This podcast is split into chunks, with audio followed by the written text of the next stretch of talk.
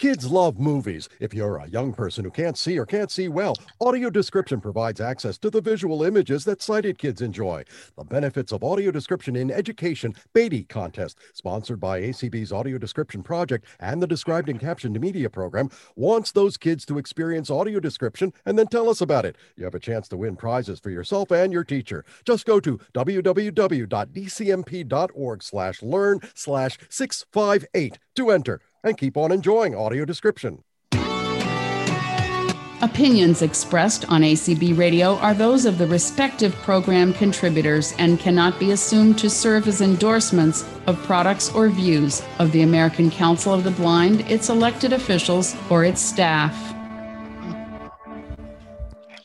Hello, and welcome to Tuesday Topics. It is um, my pleasure tonight to welcome someone who is uh, a former president of ACB, uh, a good friend of mine, and um, and and a person who I think has uh, an interesting history to share with us for a number of reasons. So it is my great pleasure to welcome Mitch Pomerantz. Hey, Mitch.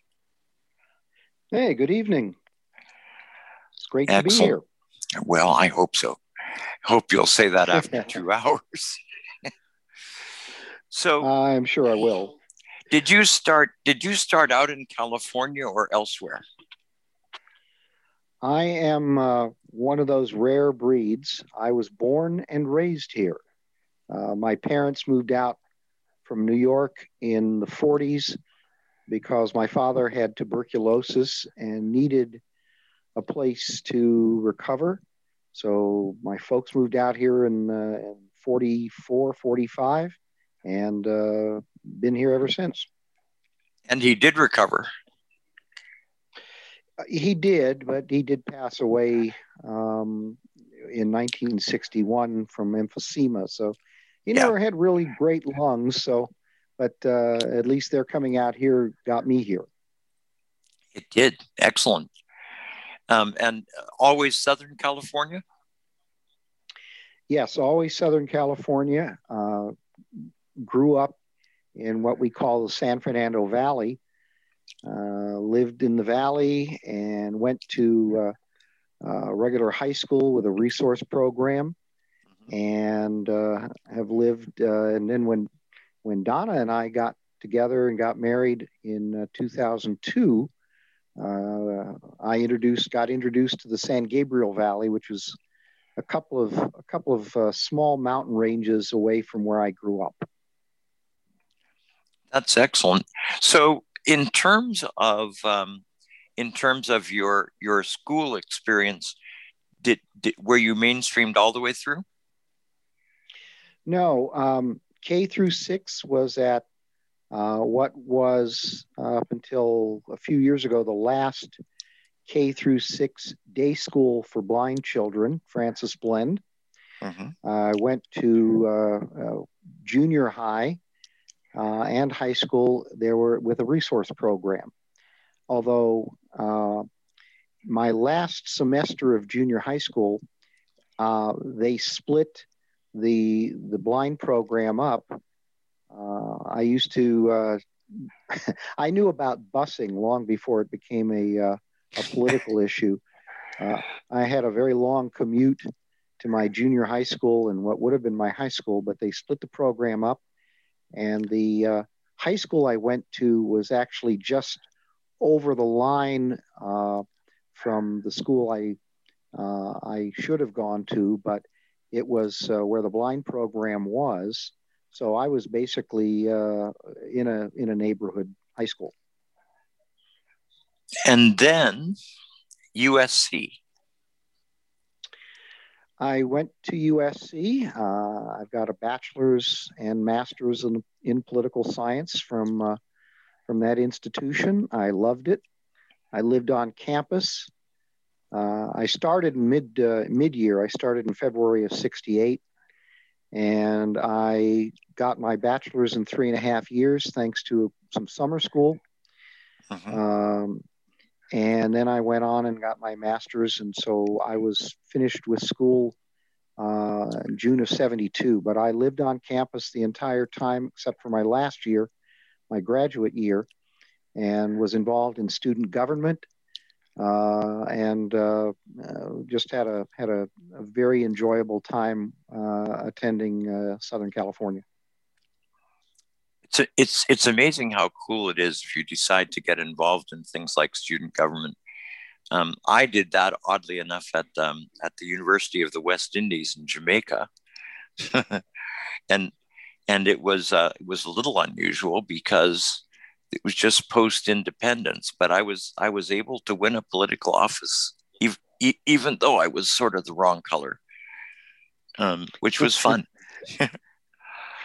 well, I I was vice president of the Men's Halls Association, and I actually got to sit on the Associated Student Council my last year because unfortunately our our president ended up with uh, with mono oh, and dear. was out of action for yeah, he was out of action for a couple of months. And so as the vice president i got to go go to the uh, to the associated student meetings and uh, you know uh, i found it interesting and learned a lot and began to i guess whet my appetite for uh, for getting involved in, in leadership activities of various sorts. Excellent. So when did you get involved in the blindness movement? Well, it's an interesting story. Um, I had been recruited uh, throughout my college years uh, by the NFBC. But uh, because I was going to school more than full time, uh, I did not participate um, when I was in grad school, um, I did a paper, a master's paper, on in, on uh, entrance policies toward students with disabilities. Although in those days we were handicapped students, and and uh-huh. how law schools de- uh, dealt with students with with disabilities. I met uh, during my research, because I interviewed deans of admissions at, I think, eight California law schools, I met a man who was at that time the dean of admissions at UCLA, ironically. He also had been the center on UCLA's first national championship basketball team, and he was an African American gentleman. And I had an epiphany during that interview. And I said to myself, you know, our situation is as blind and disabled people is similar to what African Americans went through in a lot of ways. Well, from there, I got involved in uh, the uh, first Los Angeles City um, and called Council for the Handicapped. Uh, I was one of Mayor Tom Bradley's appointees and beginning to get involved in cross disability issues and it, so it was a lot easier to recruit me, I guess, to uh, to join NFBC. And my first convention uh, was the fall convention of 1972. Excellent. And were were you? Did you? I don't know how to ask this question, so I'll just ask it. Did did did going into the federation, did you have any concern at that point over their governance, or or was it something you ignored, or was it something that was irrelevant? I really didn't know much about their governance, and there's our parrot. Sorry, folks. Uh, I really oh, knew very little about them. Uh, they were, you know, they were very active. Uh, they were doing a lot. And so I joined. Now, after my mm-hmm. first convention, I had a, I had a very negative experience actually at that convention with a resolution I drafted that I thought got very short shrift.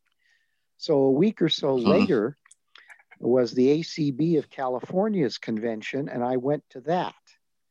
And it was much smaller, um, seemingly much less active and even though I met some uh, some you know good people along the way, um, I think the first person that I met was uh, Casey DeLint, and I met uh. I met uh, Gene Lozano there and some other folks. But ultimately, uh-huh. I went back to the Federation uh, after that experience. Did um, did CCB pass your resolution? um, ultimately, yes, but I didn't particularly like the way I was treated uh, by uh, a couple of the folks on the resolutions committee. So, but yeah. oh, I get uh, that. You know, things, mm-hmm. things pass. Mm-hmm. So, for the time after you got out of college, what what did you do in terms of employment? Well, that that was that was kind of tough because um, I had originally thought I was going to go to law school, but uh, the impetus for that paper I wrote was the uh, fact that I got turned down.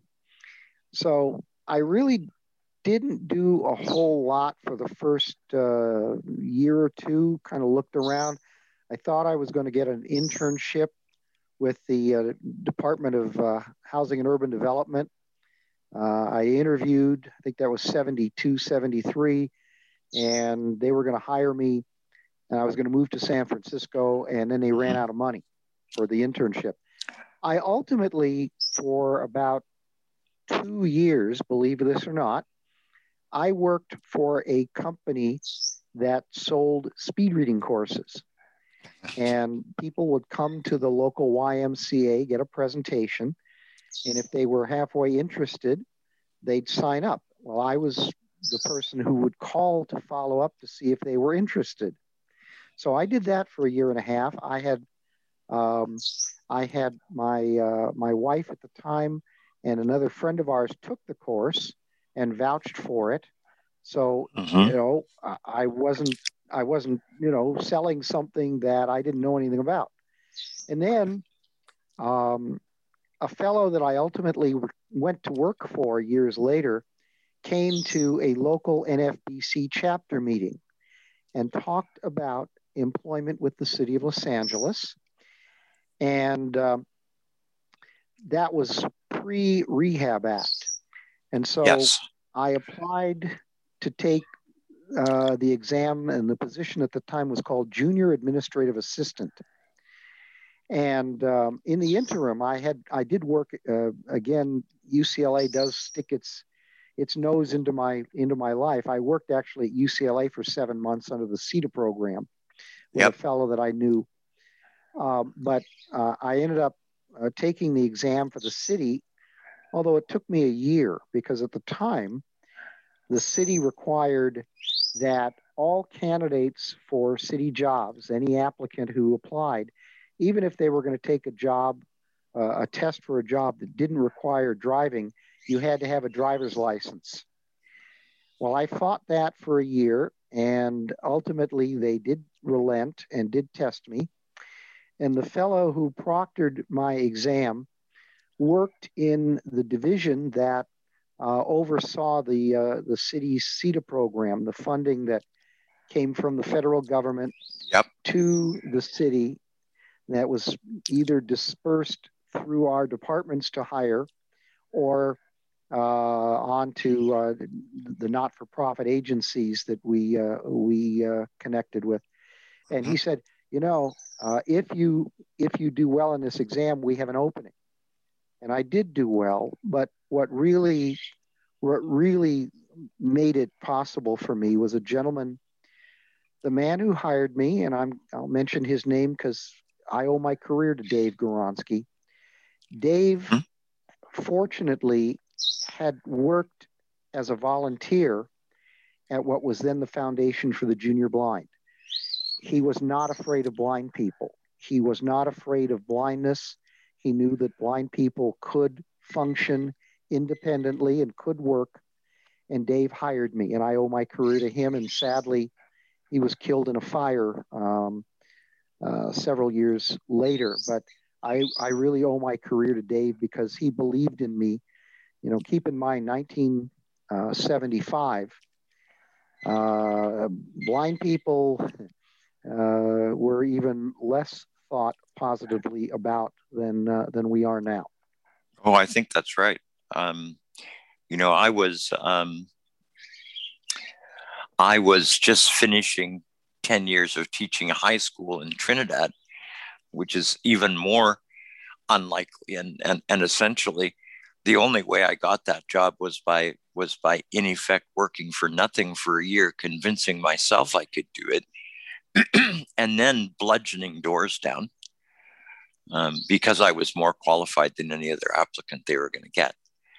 Um, and so, uh, but it was fun. But you're absolutely right, and um, and uh, you know it's it is scary that um, that that there was as much discrimination and as much um, difficulty um, for for blind people as as late as that, even though we were we were already beginning to talk about um, 504.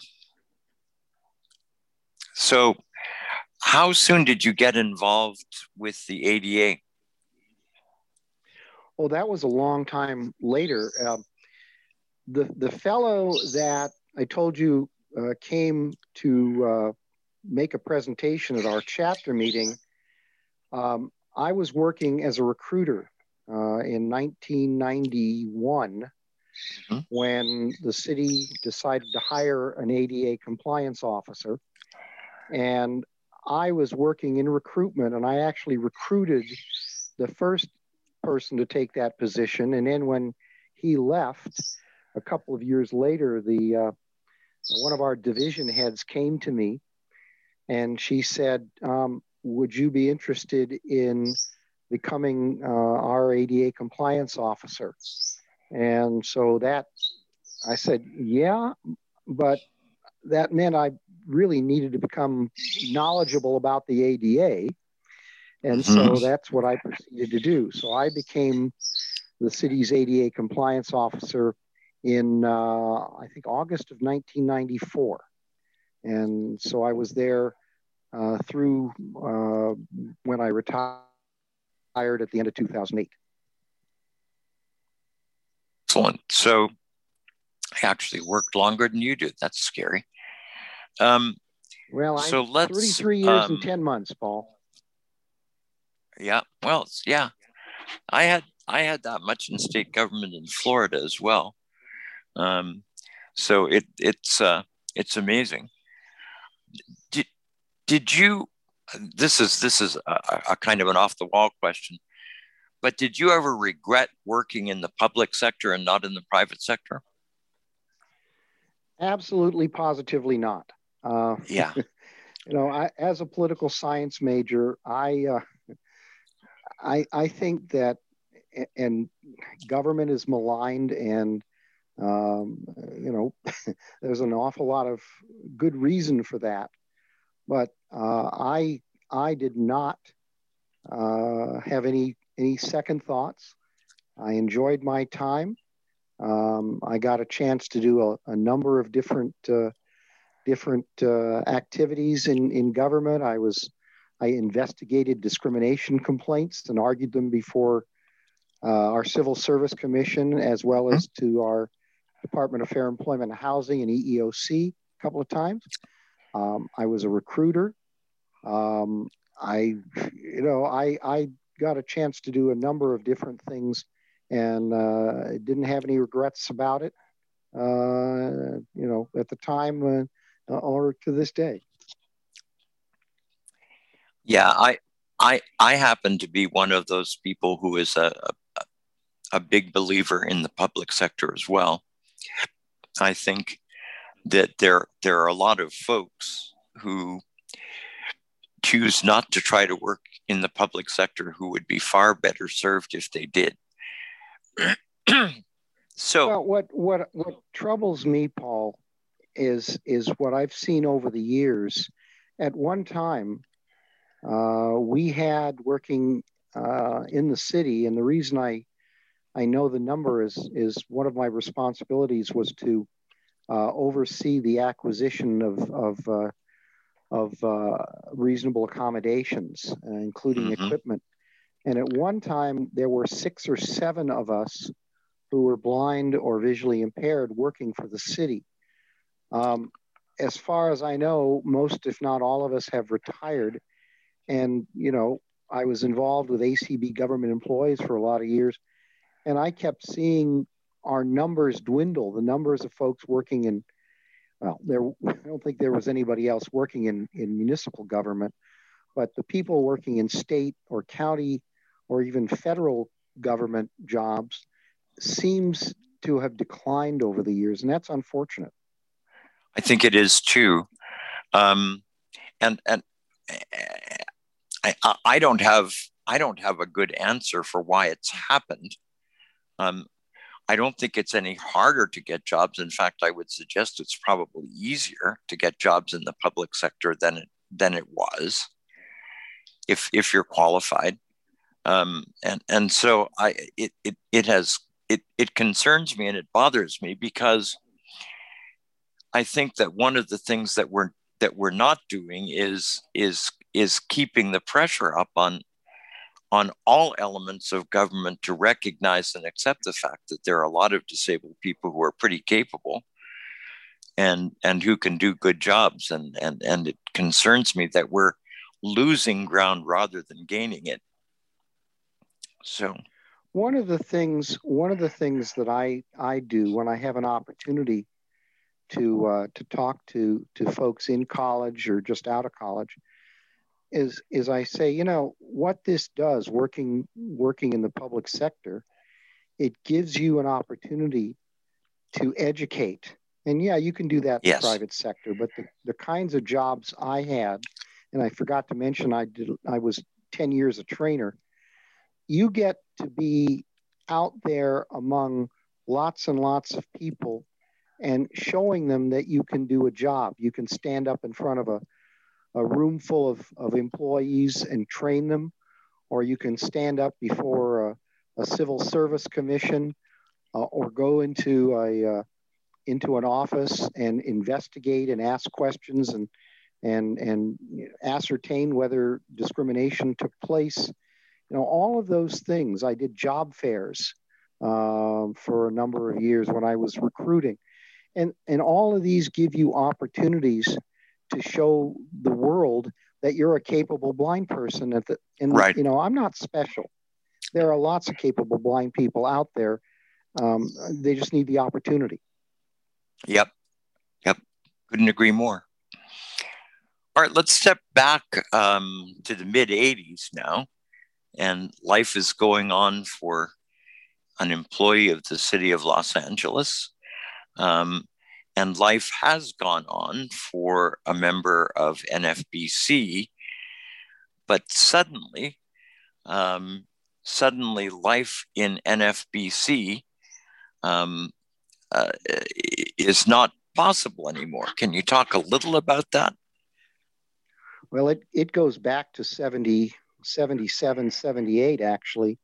Okay. When we got sideways with, uh, with the uh, National Federation uh, over a bequest that was rightfully ours, meaning the uh, the person who passed away wanted it to go to uh, to NFB of California very clearly, and the national organization thought that they should get a cut, and one thing led to another, and uh, in uh, I think it was September of '78, and I was at that meeting.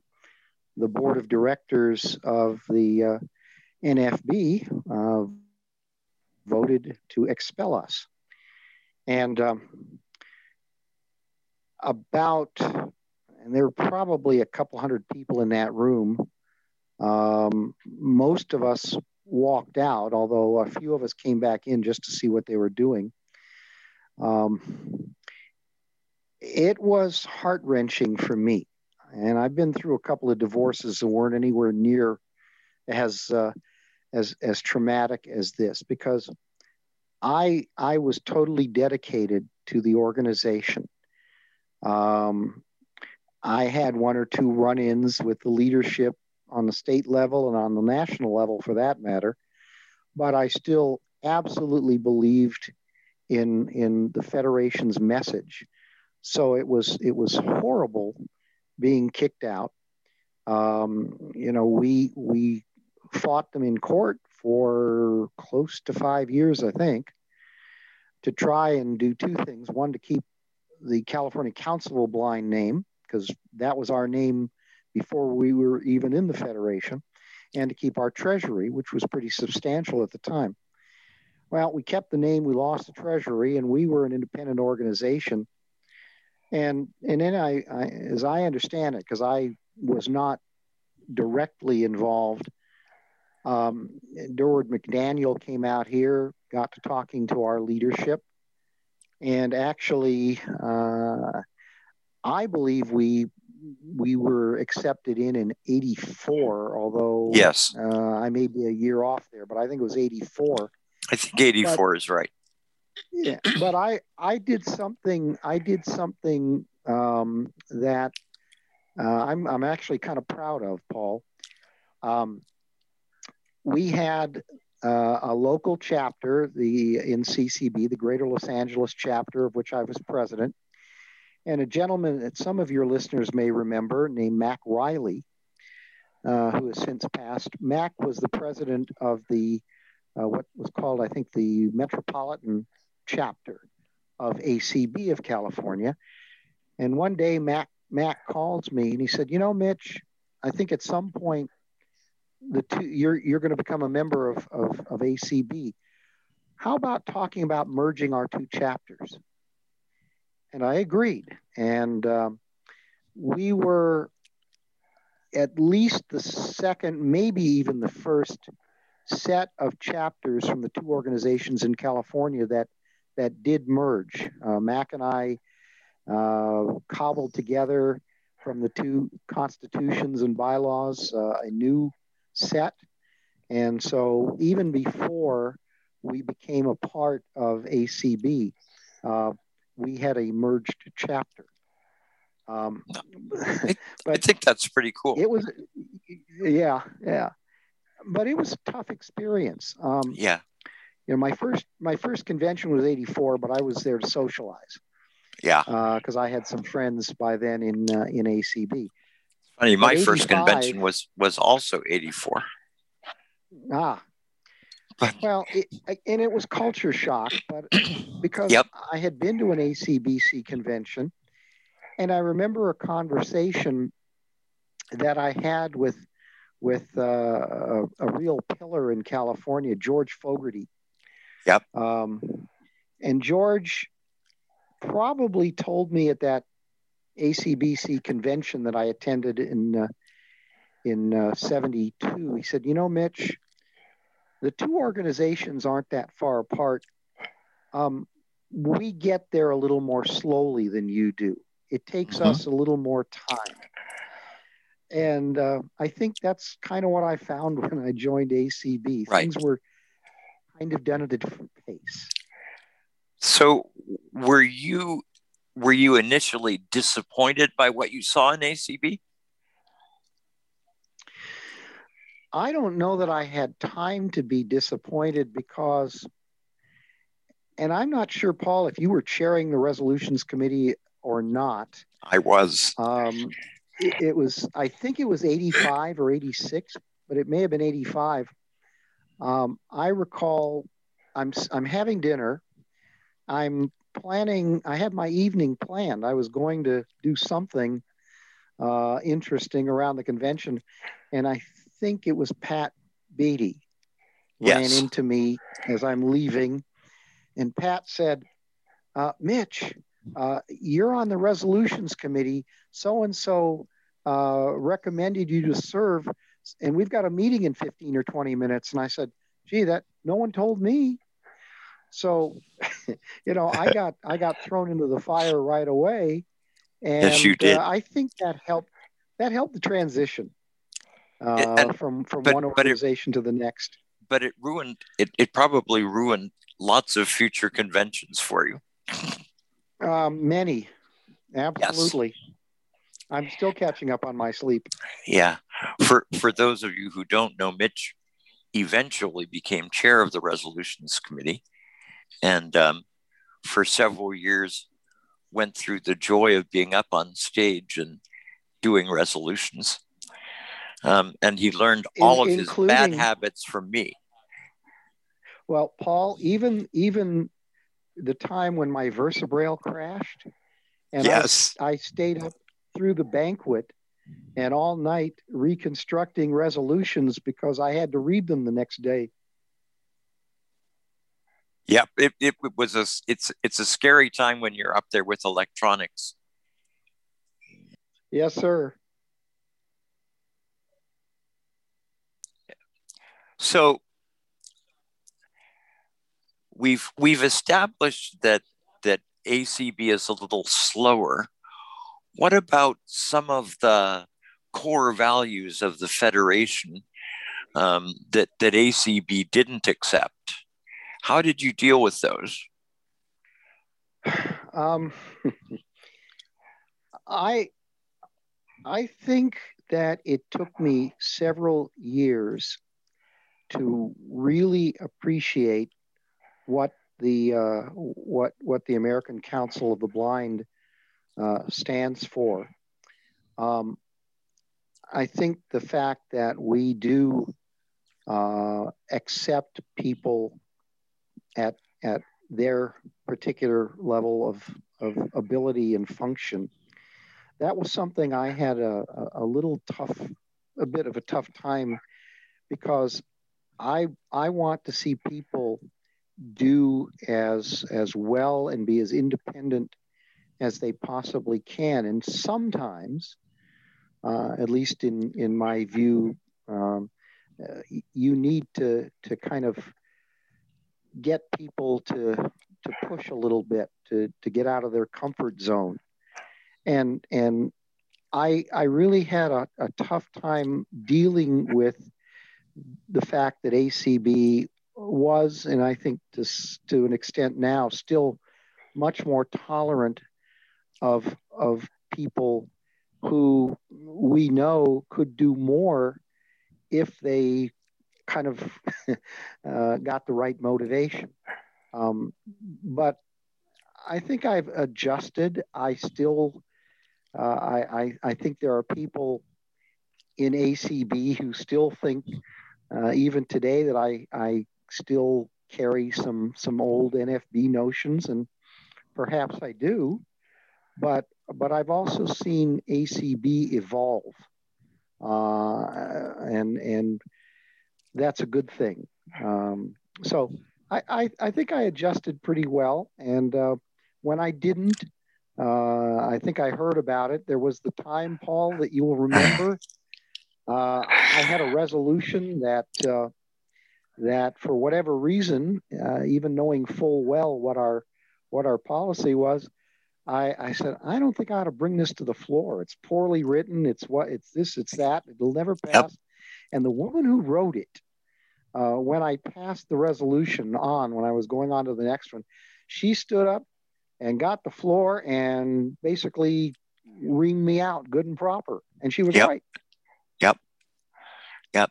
And, and it's, it's one of the it's one of the big differences between ACB and NFB that we are so uh, anti central government, if you like, in, in ACB that that we give power to individual resolution writers um, to, to, to be written into our constitution. it's pretty amazing. Yes, and as and as a public sector person, I, I'm I'm a little more in favor of of of central government. Um, I, I wouldn't change ACB for the world, but uh, there are times yeah. that uh, the process is is like watching uh, paint dry. I, yeah. I don't remember who it was that said democracy is the most inefficient form of government. And uh, you know that was the first couple of years uh, sitting and and listening to the debates during resolutions was enough to drive me nuts. Oh yeah. Because it just took forever well, uh, we've solved that problem by putting resolutions on the last day so nobody dares to debate. I'm not sure that that's a permanent solution. No, I think it's not. it may have helped. But but it gave me a chance to bitch. yes, of course. Um, so, what what impact do you think um, the arrival of Washington and California and some others from the Federation had on ACB? Oh, I think I think there was a significant impact. Um, we who had come over were not as comfortable accepting what we perceived as ACB's um, too close relationship with agencies and with agency people. Mm-hmm. And, and I think we um, had some impact there, uh, getting uh, ACB to be a little less agency centric. At least that was our perception at the time. Yeah. Um, I think I think that I've also seen um, more of a of an effort at um, looking outside ourselves. I think we're much more involved, as the federation has always been, on the the national blindness stage and the international blindness stage. Yes, um, NFB had had that that highway all to itself for a long yes. time, and even they though, did. yeah, and and I think uh, we had uh, some some impact there, and and there were there were others, but and maybe one of the other ones was, I think that despite all the debate and the discussion that goes on uh, at conventions, I think I think that you know we came saying, hey, look, there's so much to do. Let's move things along a little bit. Democracy doesn't have to be quite as inefficient as as it appears to be. Um, we we can, you know, kind of move things along a little bit to get more done. Yeah, I think that's fair. Um, uh, I, I think the other thing that you guys did by by coming in is is is you made NAC a taboo subject. yeah. Well, I, you know, I, I, I, to this day, and, and I think you and I uh, disagree here, but I, to this day, I, I still believe that uh, it never had enough uh, consumer input and, um, you know, uh, rest in peace National Accreditation Council, and yeah, you know, I I only went on two or three NAC tracks in my in my federation days, but but I think there needs to be a there needs to be a certification process, and there is one, and and I think it's all well and good that things are as they are currently.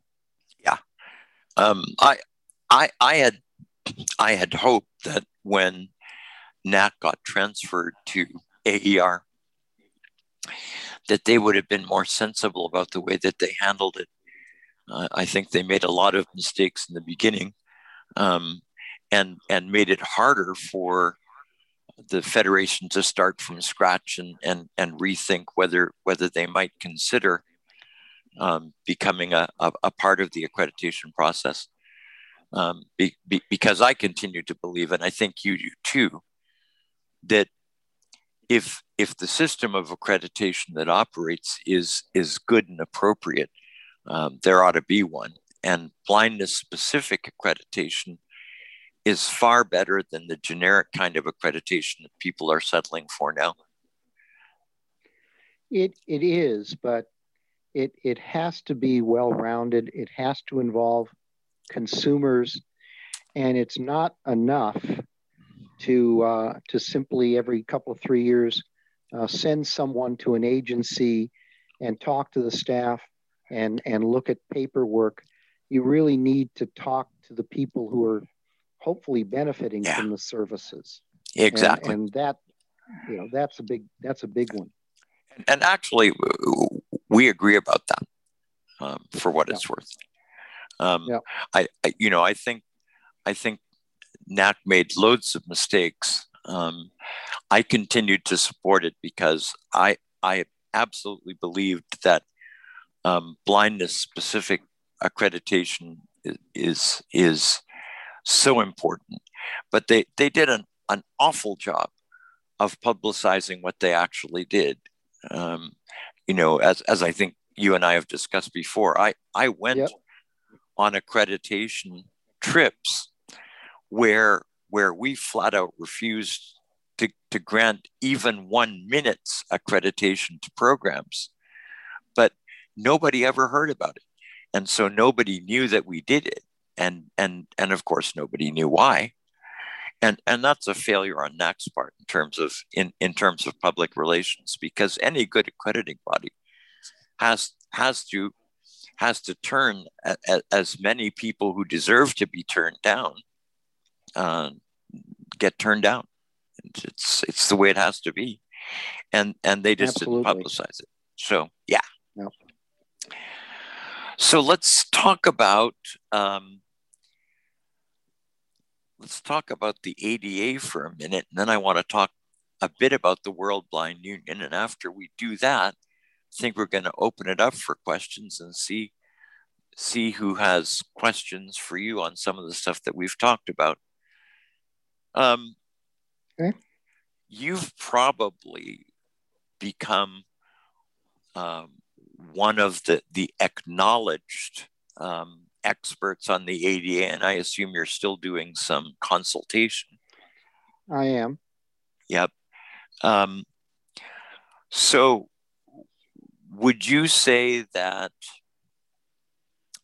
overall, um, 30 years on, the ADA has lived up to its expectations?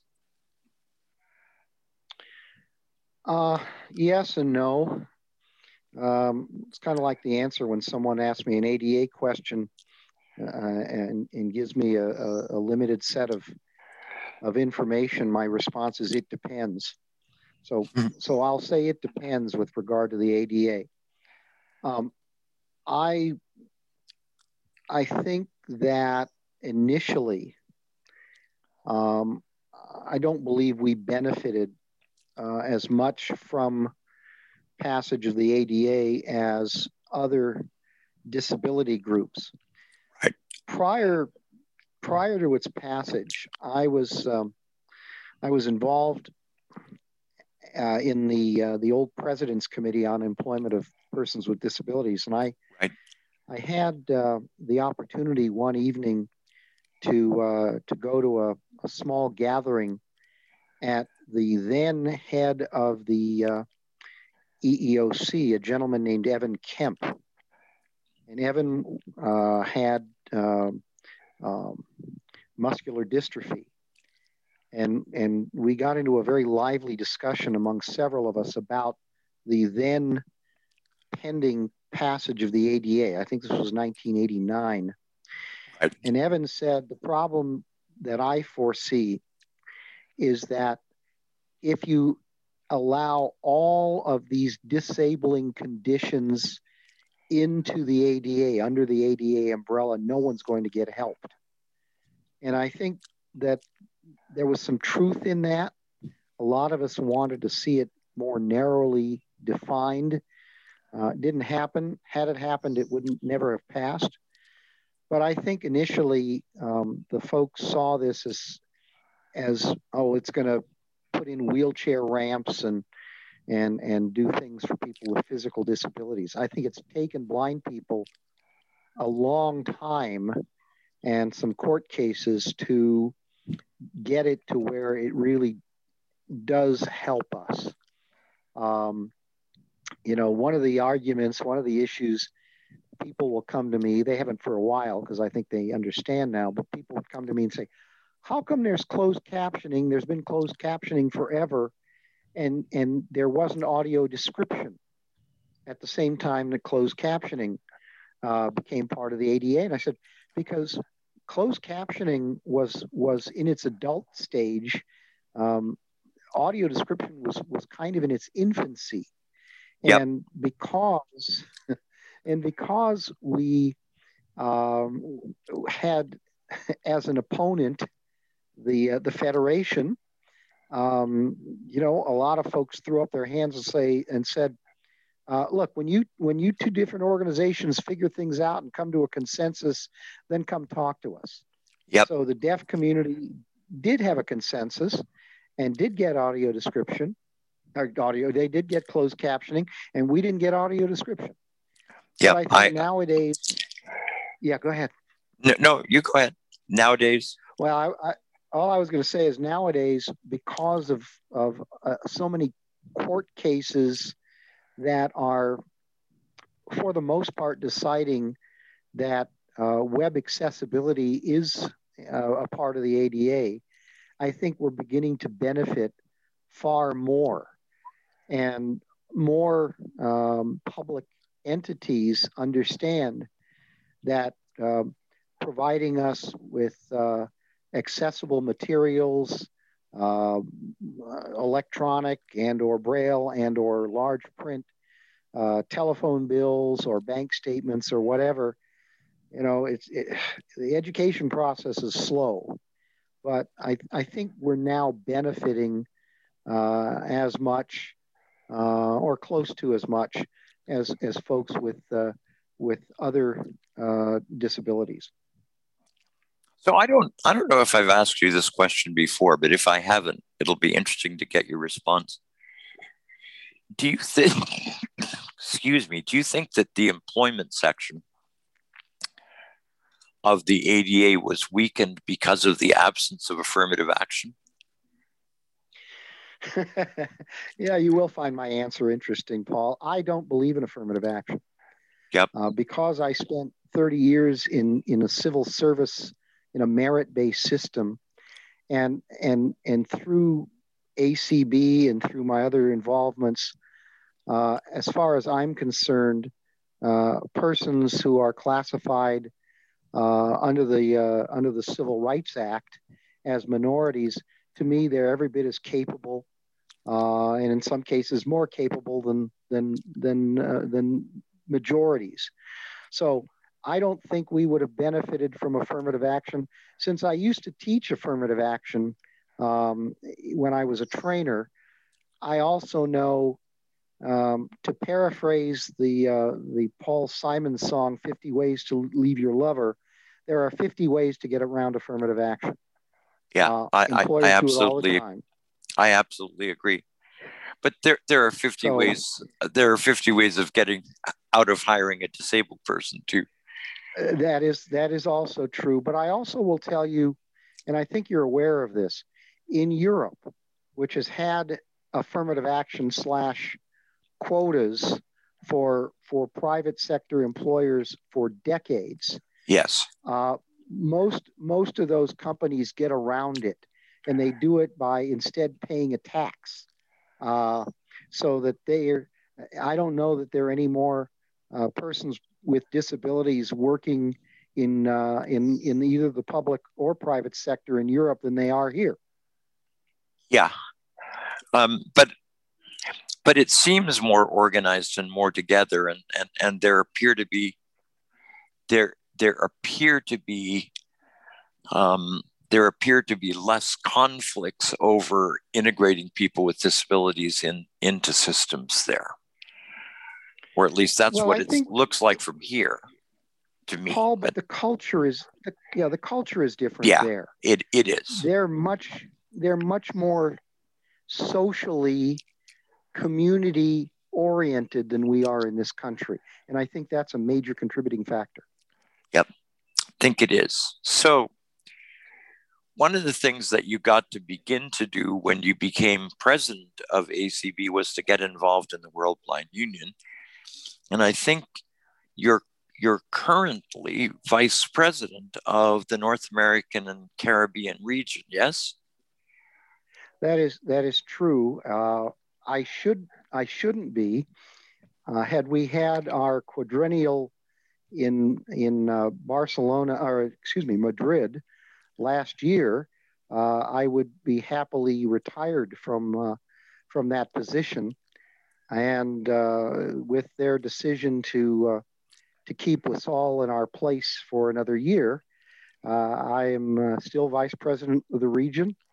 Our president is a wonderful scholar, um, Chinese history scholar, and a three-time published author named Charles Mossop and Charles and I work together and and are very involved uh, in in you know promoting the activities of of WBU uh, here in in this region and then uh, throughout the world when we uh, when we get the opportunity. Yeah, Charles Charles is a is an amazing guy. Um, I, yes. I didn't know he was he was Chinese though, so it's interesting. He is not. He is not Chinese. But in his career, he has um, become a scholar. He has lived in China uh, off and on for a number of years. Um, and so um, he's really into kind of uh, business development, organizational development. Yep. yep. Uh, and he's done a lot of that in China. And so as a result, uh, he kind of became a, a scholar of uh, Chinese history and Chinese culture. And his books are great fun. He writes thrillers, which are oh, which absolutely are great fun to read. His third one, yeah, I've got his third one sitting here that I haven't started yet. I haven't seen his third one yet, so I shall have to go looking for it. What a certain a certain person at a certain library on the East Coast sent it to me. Ah. So, talk to me about uh, what the region has done and how the region fits into the world in the World Blind Union. Well, one of the things our region has done, and I'm particularly proud of it because it came out of a discussion that I kind of started a few years ago. Up until a couple of years ago, uh, you had really only three uh, geographic entities in the World Blind Union, uh, North America, Caribbean region. You had Canada, you had the United States, and you had the Caribbean Council for the Blind. We had worked with that CCB, but um, there were there were a number of obstacles to to really uh, having the kind of relationship that uh, uh, not just Charles and, and I, but, but others uh, in the region thought we should have. So we began doing outreach to uh, individual Caribbean nations. And I've, I've lost track.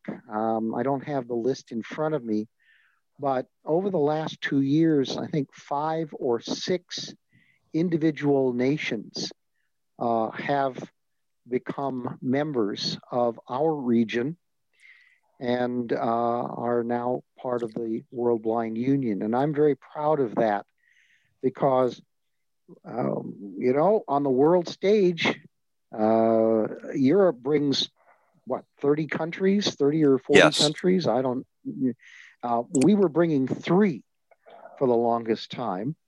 And, you know, politics is politics and numbers count.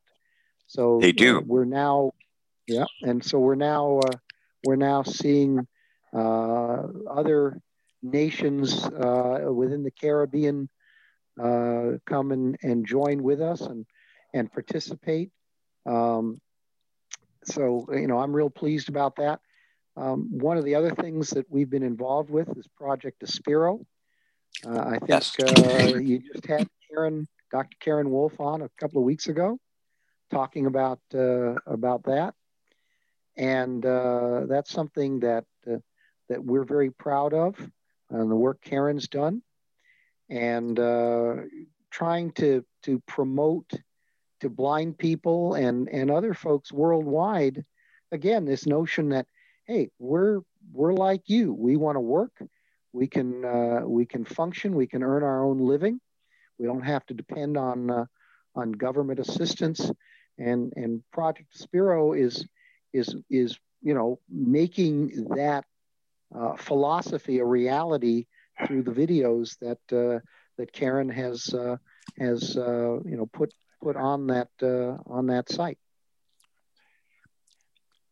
So broader, um, uh, just for a moment, what is the larger World Blind Union accomplishing? Do you think? I I believe that what the the larger WBU is is attempting to do is to make lives better, particularly for blind people in in the developing world. Um, a member of the of our region several years ago, and and someone who is still kind of involved, but but not directly these days, made a comment at, at one of the first meetings I attended. He said, um, "The WBU needs us more than we need them," and and I kind of shook my head. Um, he couldn't see me do that.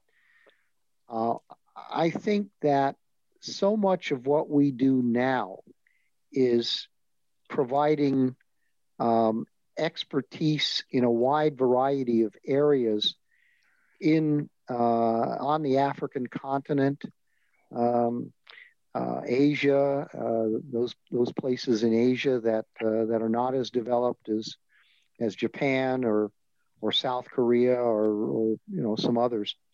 So I think I think that that WBU is is really uh, attempting to uh, to make things better in terms of a basic education, uh, even some basic job skills uh, for the blind and visually impaired people who live there. Years ago, and I don't exactly recall which African nation it was. It may, well, I won't. I won't say because I don't want. to I don't want to be incorrect. But it, there was an African nation that had a policy of, of killing uh, albinos, people with albinism. Right. And of course, most of them uh, have have a vision impairment. They do. Well, yeah, and we were very involved in in pushing the government to uh, rescind that policy and saying that there's nothing wrong with these folks. It's the pigment that that isn't functioning properly in their eyes. They don't see as well as everybody else, but they're not mental defectives. They're, they're, there's nothing wrong with them. So that's that's you know one of the things that I think we we do a lot, or we try to do with our limited resources a lot for the third world. I, I think that uh, I, I think that the World Blind Union actually has uh, an amazing record given the size of the organization and the budget that it has to deal with.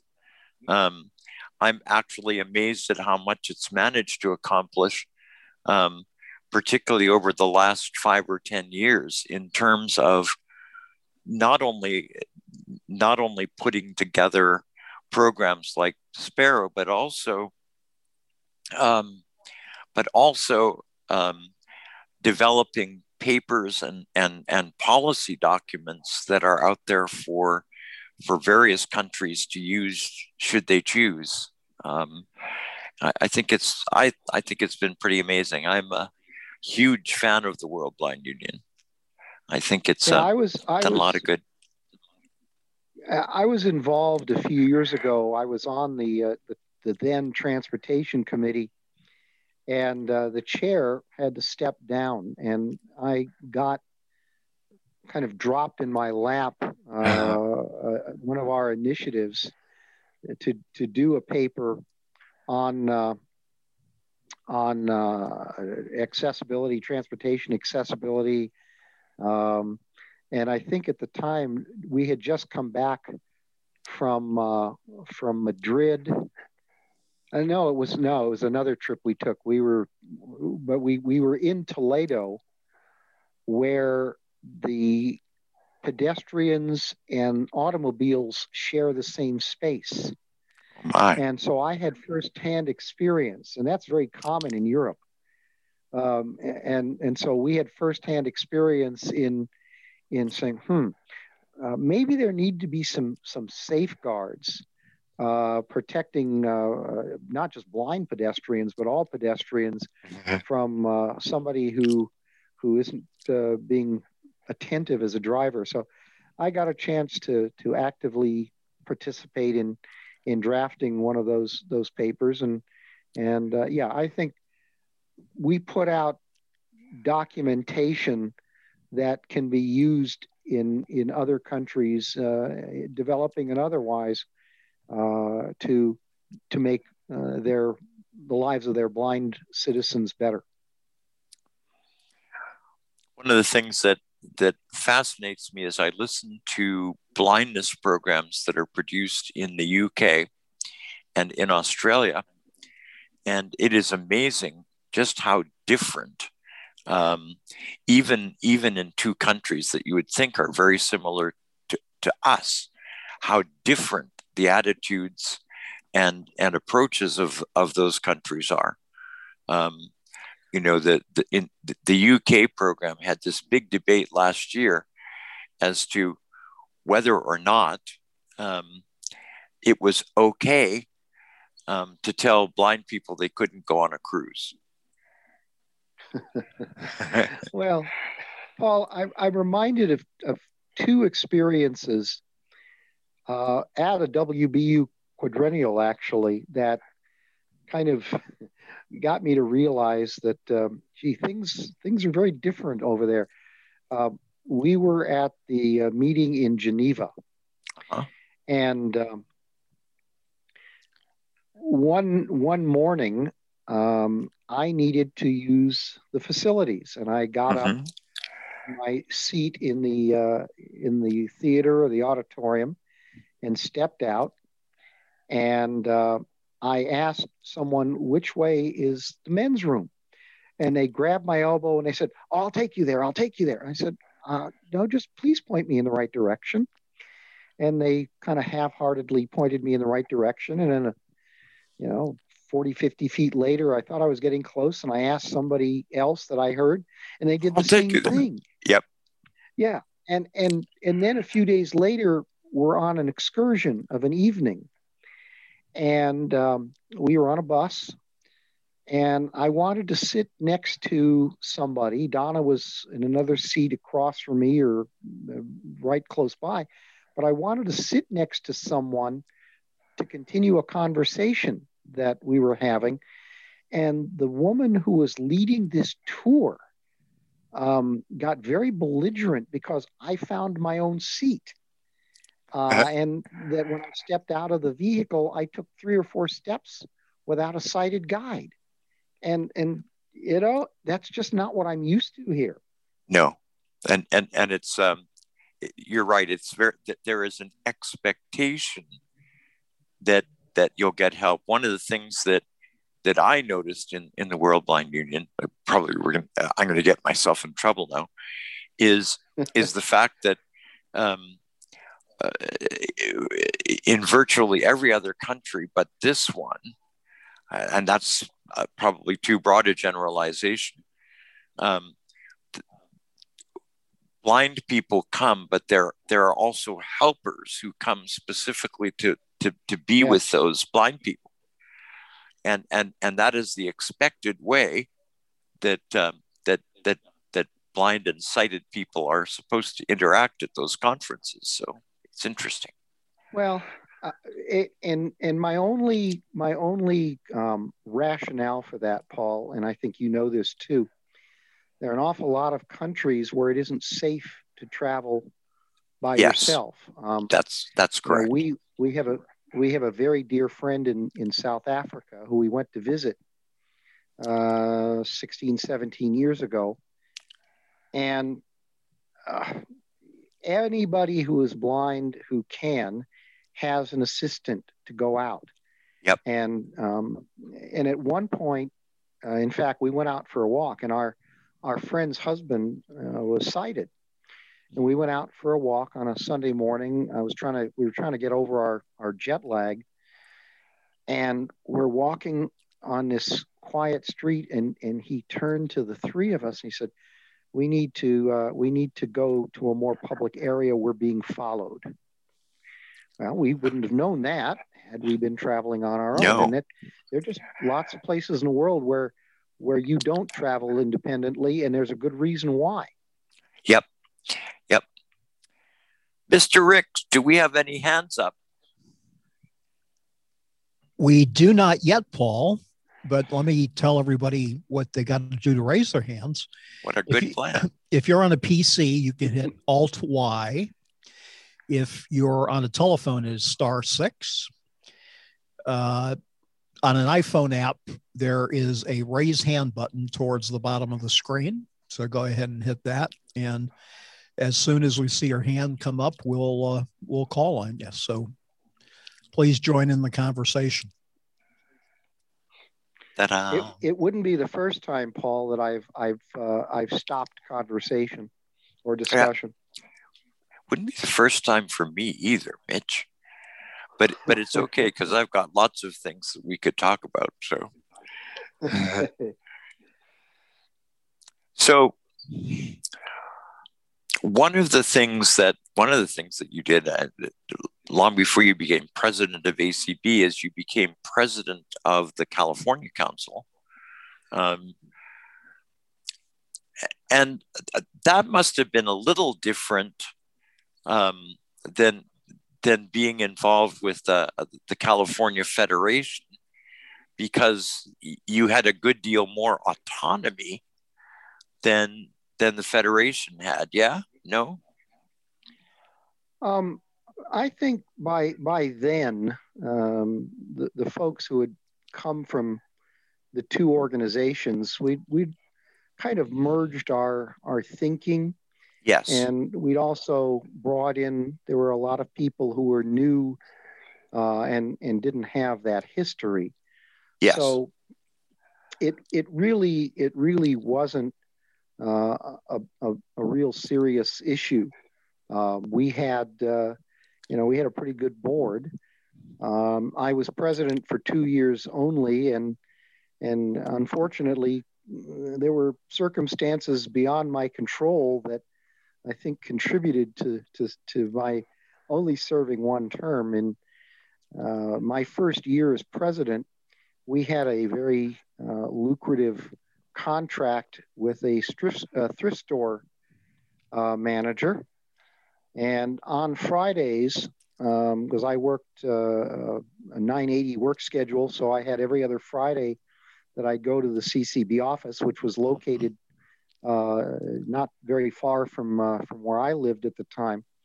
And I got a call about 4:30 Friday afternoon from the thrift store manager who says, We're breaching your contract. You don't get any more money from us. Well, we were getting about $350,000 a year from him at the time. And uh, obviously, that created a, a significant dent in our budget. no and, kidding. um and and it was it was a real scramble for the uh, well the scramble occurred well beyond my my term as president. I I lost the election in '95 to to a lady that uh, that is no stranger to regular listeners to Tuesday topics. Uh, the late uh, Kathy Skivers. Mhm. Um, you know, Kathy did a better job persuading folks that she could lead us out of the uh, out of the fiscal morass. And uh, but it was it was an interesting two years. But I did have a I did have a pretty good board. Uh, we established uh, an investment policy um, that the organization never had, and which we really didn't need after we lost our treasury, or much of it. Um, Chris Gray was the chair of that. He was my uh, he was my uh, first vice president, I think, at that uh, during that two year period. But uh, no, I don't. I don't think we really had uh, any dissension uh, vis-a-vis um, you know, how how we govern the organization. I think I think by then, Paul, I was pretty well um, uh, ensconced in in ACB philosophy and Yeah. and and the, demo- uh, the democracy and in in that. So it it wasn't uh, it wasn't uh, uh, it wasn't a, a, culture shock for me as uh, in the time I was a I was uh, CCB president. Gentlemen, we have a hand up.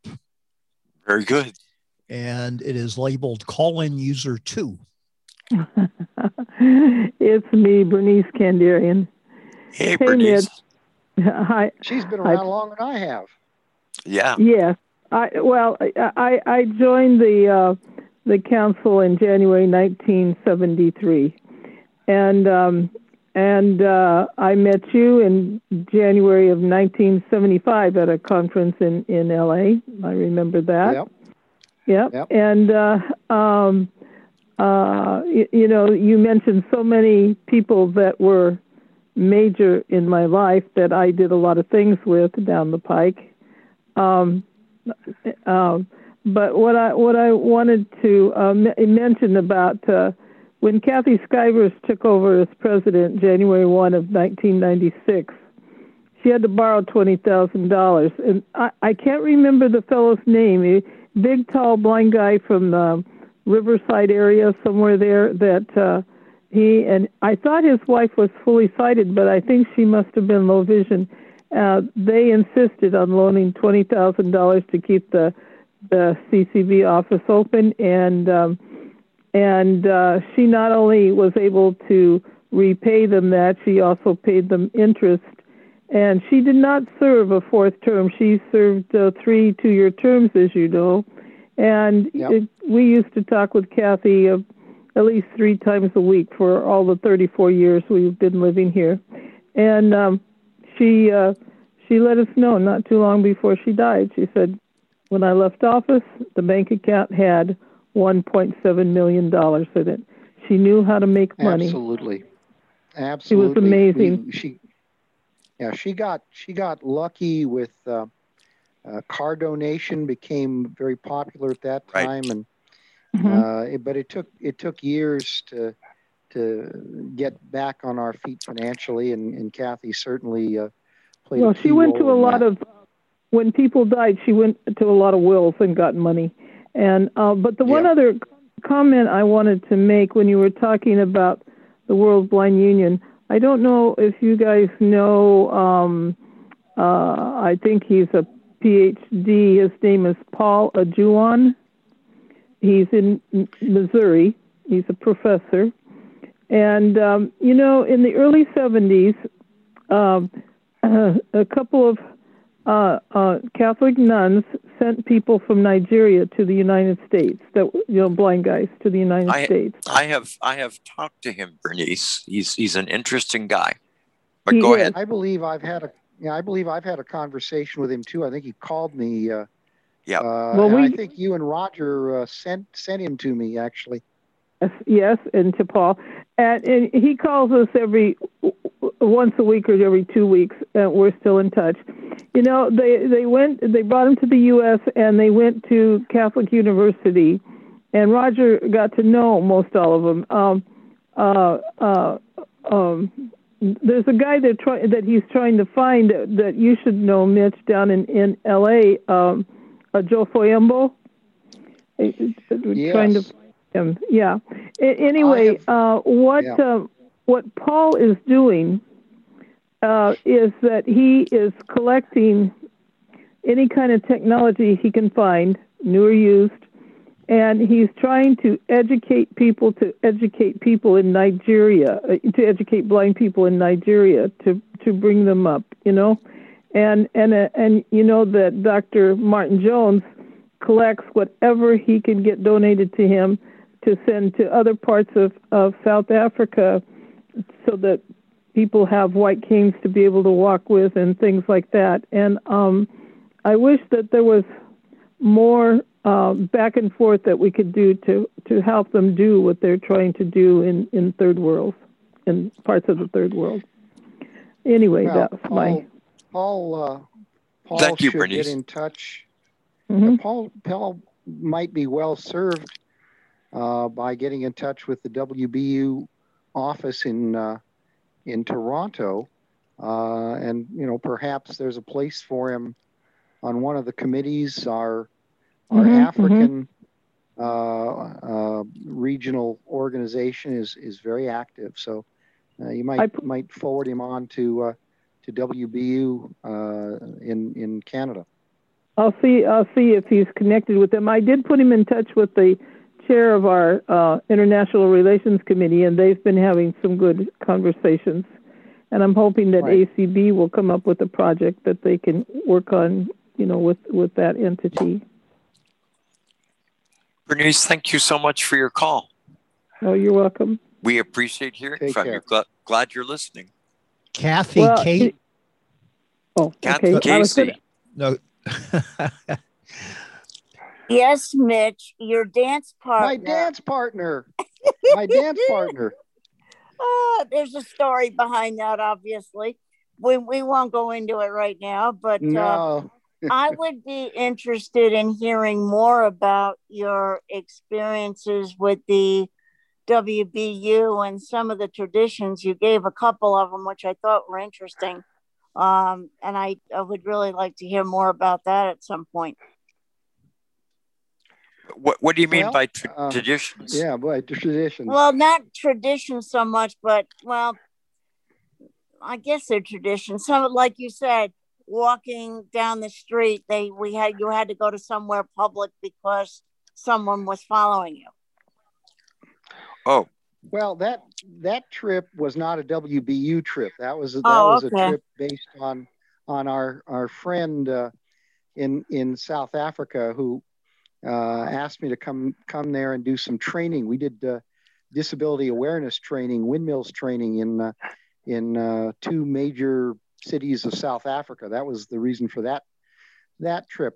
I I would only say, Kathy, and you know we've been we've been to uh, to Spain a couple of times. Um, aside from being blind in the United States, the other place that I think uh, would be a pretty decent place to be a blind person is in Spain, uh, thanks to uh, ONCE, which is their Spanish national organization. And I think blind people are, are treated well there. Um, uh, most of them, thanks to ONCE, have, have jobs and they're not just selling uh, lottery tickets. Uh, they're in a variety of, of jobs there.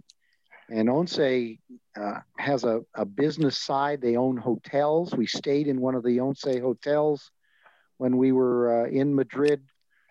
Um, and that again was on a, on, a, uh, on, on, a trip, on a vacation. But I, I just find it fascinating how blind people are treated in other countries. And uh, since Donna and I love to travel and we're both chomping at the bit uh, for us to be be able to do that. Um, it's just very interesting. Uh, Paul, can I can I tell a non WBU related story? You can, sir. Um, Donna and I um, were on a vacation. We'd gone down, I believe that was our trip to uh, Puerto Vallarta, and we were staying at a uh, at a hotel and the shopping zone was about two blocks from our hotel. So Donna and I headed out, and for those who don't know, Donna's uh, medium partial, and uh, so she keeps us from getting into too much trouble. And we had crossed the street and step up on stepped up on the curb, and all of a sudden the squeal of brakes, and a car pulls up alongside of us, and somebody yells out the window, "Where are your people?" and we said, "Excuse me." He said, "Where are your people? You you you've got to have people. You're not. You're just walking around all by yourselves. You got to have people. We'll take you to your people." And and we, you know, we gently explained that no, we don't have any people, and and it probably scared ten years growth out of this the, this these folks because they'd probably never seen blind people walking around without someone helping them. Yep, it, it's it is, um, and, and, it's amazing how different uh, attitudes are um, in in in different countries. I mean, there's a much more helper oriented culture in Europe as well, even even though they're they're developed countries. Um, in London, there was a, um, there was a situation last year where an American um, went to the underground and essentially said, I, I'm perfectly comfortable finding my way around the underground and it's not an issue. And um, she got into all kinds of trouble with the authorities because essentially they said, um, you know, we, we have we have we have helpers who are designated to get you people where you need to go. of course, now they're now they're kind of sideways because in the pandemic, the um, the, helpers no longer wish to help because they have to get too close to blind people, and and even though they designed transparent cellophane sleeves that that that the, these got that these helpers were supposed to wear that would be the only thing that blind people would touch um, they, they they they all decided that blind people carried the plague anyway. So it was interesting oh boy. Well don't you don't you know blindness is contagious? Uh, yeah, i've right. known that forever. Yeah there's one one thing i i just want to comment and then i will i will back off here. Um and it, it is a comment that I think Frank, my husband, was very impressed with that when you were president for ACB, that you were prompt and people need to learn from that. And he was very adamant that that should be a, a trait in people if they're going to do you know, such as leadership, that type of thing. Well, I resemble that remark, Kathy. Kathy, I'm I'm in a lot of ways I'm very old school, and I I believe that it is disrespectful to to start late unless there is some really really valid reason for doing so. And I remember um, my first year as president, when I started meetings on time, people weren't quite used to that um, because that was just not necessarily how things were. Yeah. And but by the second year, but by the second year, um, people knew that that when 8:30 rolled around, I was going to gavel the meeting to order. Yep. Yep, and that's that's the way it should be. All right. Well, listen, it was good chatting with you. Tell Donna I said hello, and uh, maybe someday we'll get another dance in. Dun, dun, dun, Absolutely, Kathy. And you take care. Thank care. you, Miss Kathy. You too. Anicio, please. Anicio, please. Mr. Correa. Hello, and Mitch, nice to hear your voice. Um, I just thank you. Oops. Sorry. There. There you go. Sorry, Anicio. Rick, Rick is trying to get rid of me. I, I hit the uh, wrong button. I'm sorry. okay. I'm sorry. But I remember when you were president, uh, Mitch, you were, um, I was fortunate enough to be part of a, a task force um, around Medicare paying for for devices, which um, obviously it didn't, it didn't, wasn't successful. But I'm glad to hear that six years or seven years later, we're still going at it. So what ACB is. So that that's a good thing. I, I wanted to. I cannot leave this comment uh, stay like this from about Europe since I grew up in um, grew up in Europe in Uh-oh. in, Port, in Portugal. no, I don't disagree totally with with what you said. I think what is happening though is so I, I grew up in Portugal. Uh, I went to to to college in Lisbon and and was totally independent there in terms of taking the subway and going to school back and forth, etc., and living on my own. Um, and then I moved to this country, and I I think what I'm trying to get at is that as as services, uh, this so I went to college in Lisbon in the early 70s, where when there was absolutely no services at all in Portugal, way before the European Union, etc. Now um, that services are a lot more services are available. Uh, I think just like here, I think blind people tend to adopt a more a lazier attitude. So I don't know that necessarily all comes from society. Some of it comes from a certain dependence that is fostered by services. And believe me, I'm not against services whatsoever. So what you see now, for example, in Europe, I'll give you an example. I just recently applied for, reapplied for my passport, Portuguese passport, since I have dual citizenship. And when I applied at the Portuguese consulate here in, in Florida, one of the questions they asked, which totally surprised, shocked me, was, would you like correspondence in Braille? I said, yeah, of course. And sure enough, since then, every correspondence I get from the Portuguese government out of uh, from Lisbon and the Portuguese embassy in, in Washington is in Braille. So in some ways, they are more advanced because we sort of don't get that here. You know, we, we fight Social Security to even get, you know, that stuff in, uh, in accessible format. On the other hand, I think sometimes services go, um, I don't know if it's too far or, you know, the, the, to the point where people become, blind people, I mean, become a little bit more lazy and, um, and less self, self-driven. Um, and I, I was saddened to hear your experience about you know the fact that less and less people have taken advantage of uh, city government or, or county government or local government. Um, and, and again, I, I wonder if all these all this kind of these kinds of attitudes are linked. And that's all. That's that's, Mr. that's my only my only controversy. Yeah, first of all, yeah, first of all, Anicio, I, I suspect that Portugal, being a neighbor of Spain, that maybe a little bit of ONCE uh, kind of worked its way into Portuguese thinking. Yeah, not not the income for sure. Oh, yeah, yeah, not the income, but perhaps yeah. some of the attitudinal uh, right, things right.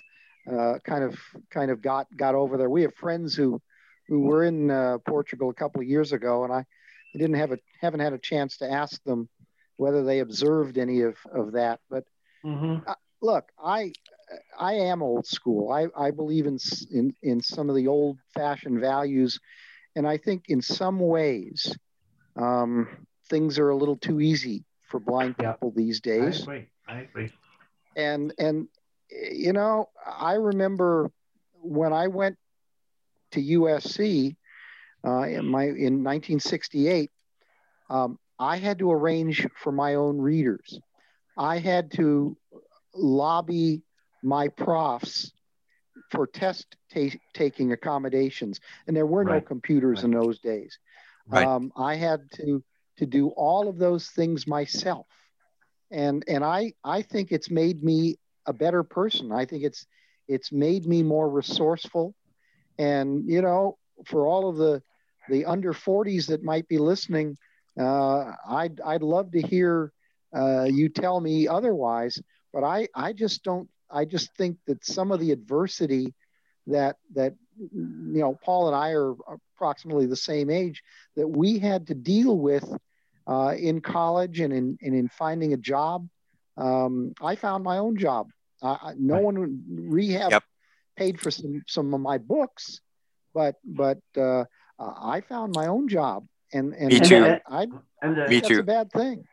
And the same here. I mean, obviously, you know, growing up in Portugal too, but I mean, I had to write my own books, you know, transcribe my own books in high school, you know, on a slate and stylus. So, you know, I feel like I'm saying, you know, I walked to school barefoot and all that.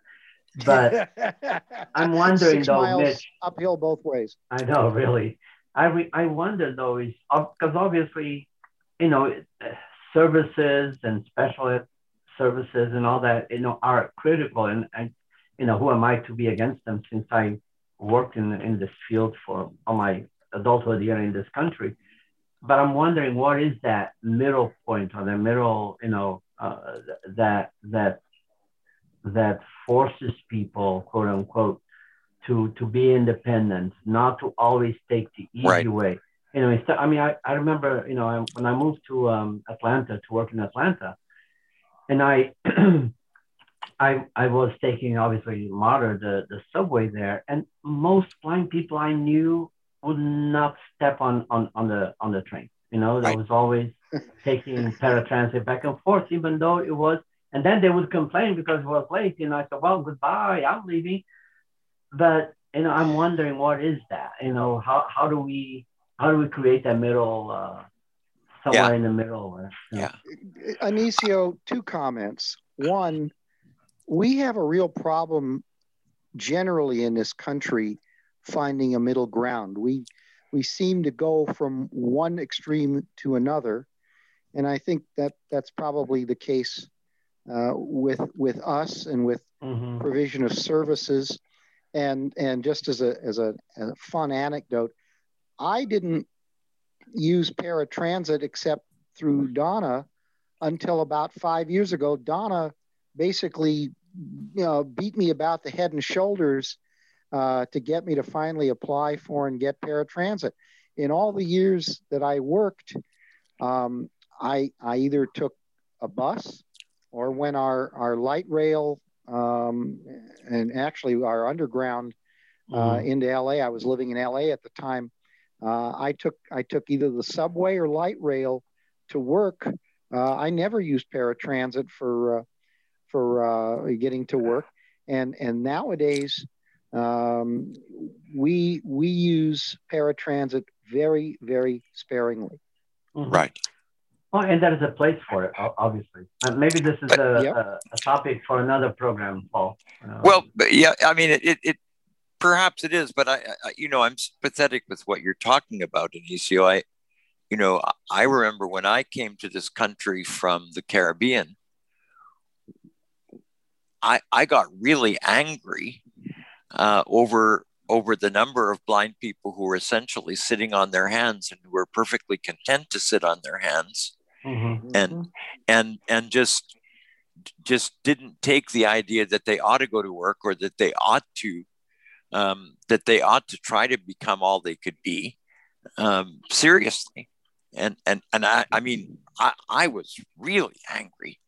Um, and and it took me kind of three or four years to, to, to calm down from that because you know here in, in Jamaica and Trinidad you have you have blind people who have essentially no services who are who are teaching themselves orientation yeah. and mobility who are um, who are who are actively looking for ways of making money and and and and folks who have the opportunity to be to be whatever they want to be in this country mm-hmm. essentially say it doesn't matter.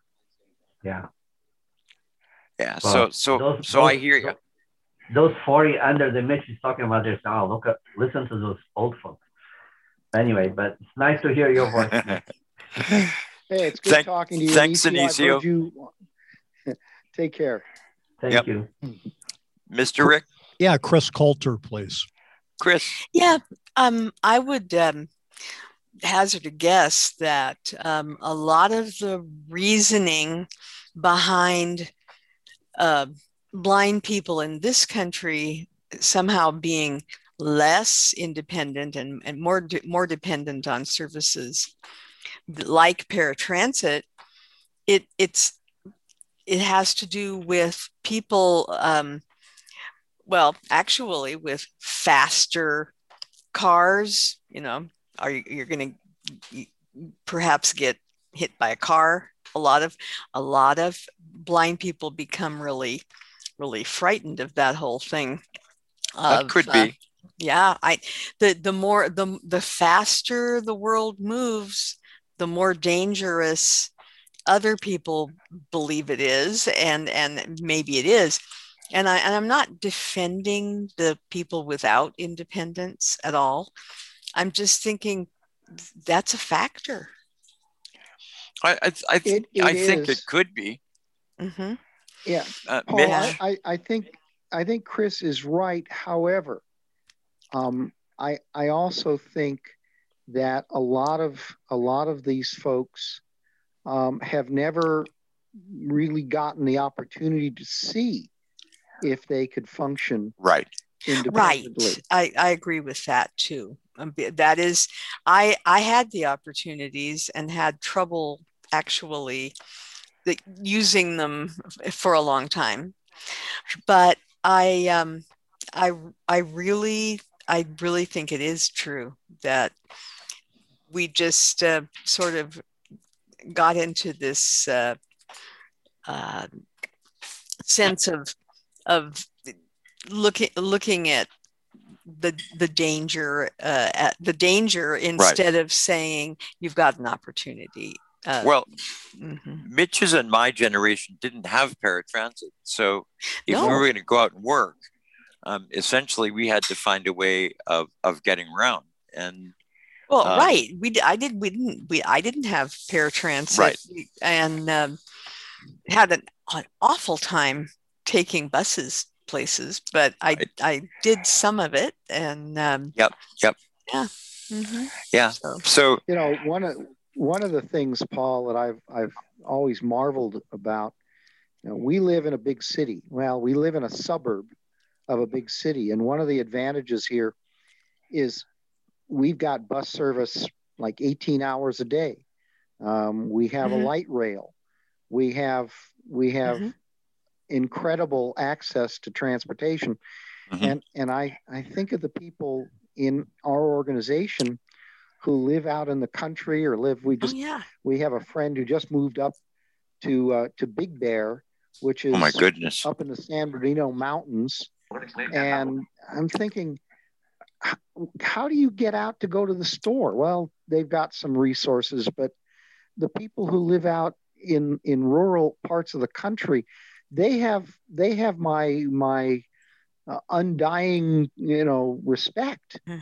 because mm-hmm. they've had to find ways of dealing with with not just transportation but other issues that right. that those of us who live in in the middle of the city don't have to deal with well and we also have to um, realize that it's we should have just as wide of a choice as far as where we live and how we learn to you know how we learn the resources that go along with where we live. We now live my husband and i now live in a smaller town without a lot of I mean, the, tra- the paratransit is like um, they they go two miles. Uh, no, no, just two miles the that that's the that's their bus uh like that, that's what they think the fixed route bus uh, mirroring the, the paratransit mirroring the fi- fixed route buses it's a two it's two miles. If you can't go somewhere that's two miles you you just don't use paratransit. But but um, you know if if we have we do we made the choice to live here and we like it. We like living here. So i i can't say um, I can't imagine myself saying, "Well, I can't do this because I must live in the big city yep. with the big, the big paratransit." no, I get you. I don't want the big paratransit, but I think, um, I think, I think um, a lot of blind people have been forced to to to move to cities. Yes, um, they have. Just mm-hmm. just in order to get jobs and in order to to have access to transportation. And in fact, we're Paul, that, that, right. Okay, I'm sorry. Paul, that brings Mitch. up a different issue. Sure. Um, the issue, and, and you're involved with your rehab um, committee in Florida, and I'm involved uh, with our blind advisory committee right. here, and we've got a meeting tomorrow. Uh, the number of people that I, I've spoken to at ACB conventions, though, who are unwilling to move to some place where there might be more employment opportunities. Right. And right, you know, when I was on the job search, as I said at the beginning, I, I would have moved to San Francisco. Um, a few years into my city career, I applied to run an agency in Fresno, which is in the Central Valley of California, and and was the runner-up for that position. I, I, I think that we need to be more willing to uproot if we really want to be independent and and move into some place that we don't know uh, it's going to be very uncomfortable at my age i the thought of moving again uh, I don't want to do that. I that's part of the mm-hmm. reason I retired when my my boss at the time said we're changing offices again. I said no, I'm not. So, but I but I think when you're mm-hmm. starting out, you've got to be a little more willing to to be flexible and to move. When Gail and I right. got together, we both agreed that um, we would we would get together in whatever city both of us found a job in. yeah. Well, the one comment, this just one quick comment, yep. is that I have heard about so many people. This did not happen to me. I wouldn't have been happy about it.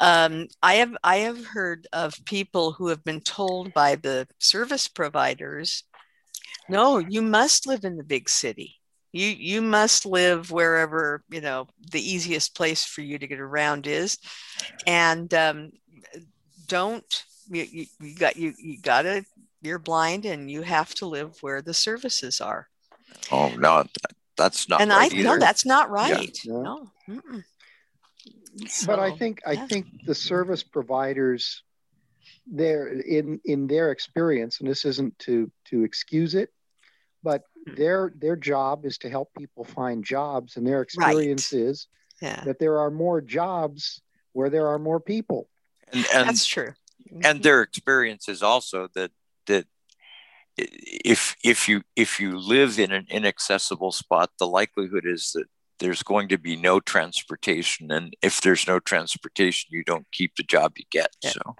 well my I, i've i've kind of experienced the um, I've gotten to the place where I say, um, I I love small town living, but I don't want to live in an isolated place where there are really no people.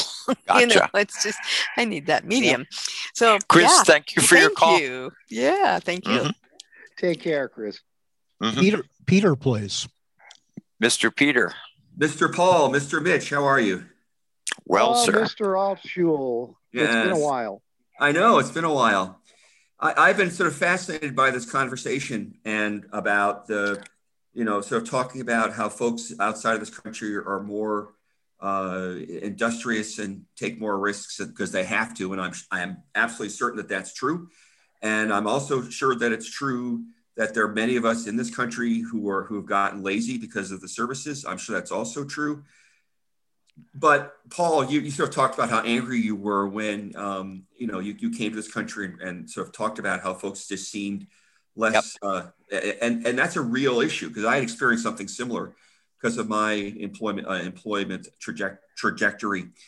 But what I what I learned, and I think we all have learned, is it's not sort of either or; it's both and right? So, you know, there are plenty of people in in this country who really are trying their, their best to, to, to take risks and do those kinds of things. And, um, uh, but for whatever reason, uh, don't, don't succeed. You know, there, there is discrimination out there. Um, sure. Yeah. Sure. And, and, so, yeah. And, and, one other comment, and then I'm happy to, to shut up. And, and that is, um, one of the things that that I've always said, and Mitch and I have had this conversation a couple of times, is you know there are programs for other minority groups or women or, or people of color to sort of connect them with resources, connect them with uh, you know tell show them what's out there, you know, uh, and you know I wish that there are more programs like that for people with disabilities and for blind people. I know there are some out there. I just spoke with some folks in Perkins today. Um, but we, we need more of that and, and we need to publicize those programs that are already out there. We also need, I think, to the extent that we can, um, see what other people are doing to, to address these issues and, you know, and model and model and, you know, and adapt them to our needs. So that's, that's, my, that's my basic comment. Peter, who, who, who is, who is supposed to run these programs and what are they supposed to do? Because it sounds like to, to me like you're describing the role that was given to independent living centers. I, well, independent living centers, and I'm not an expert expert in independent living centers, but um, you know they, I, and I know um, they allegedly are supposed to be for all disabled people, but they don't always aren't always that way. Um, I understand that, and I'm sure that's I know that to be true. On the other hand, and I know we're sort of a smaller minority than other disabled people, and I know all those things and I also think that we need to find a way to sort of if if if independent living centers aren't going to cooperate, we we should at least think about how we can. Like Perkins has this program apparently, which I'm about to uh, be. Inter- we're going to interview them for our employment podcast. You know, they they seem to be doing some interesting things, and I think at the very least we need to publicize what they're doing. You know, so we can encourage other people to do similar kinds of things. I agree with you, Paul. The infrastructure isn't there. Yeah. But but but you know, on the other hand, or and I should say, on the other hand, you know, uh, it's it's not just the individuals who aren't being industrious. I think you can make the case that in some cases it's the organizations that aren't being industrious or aren't being smart. Yeah. Aren't being street smart. Uh, and that that, that Paul, I guess that's Yeah. point.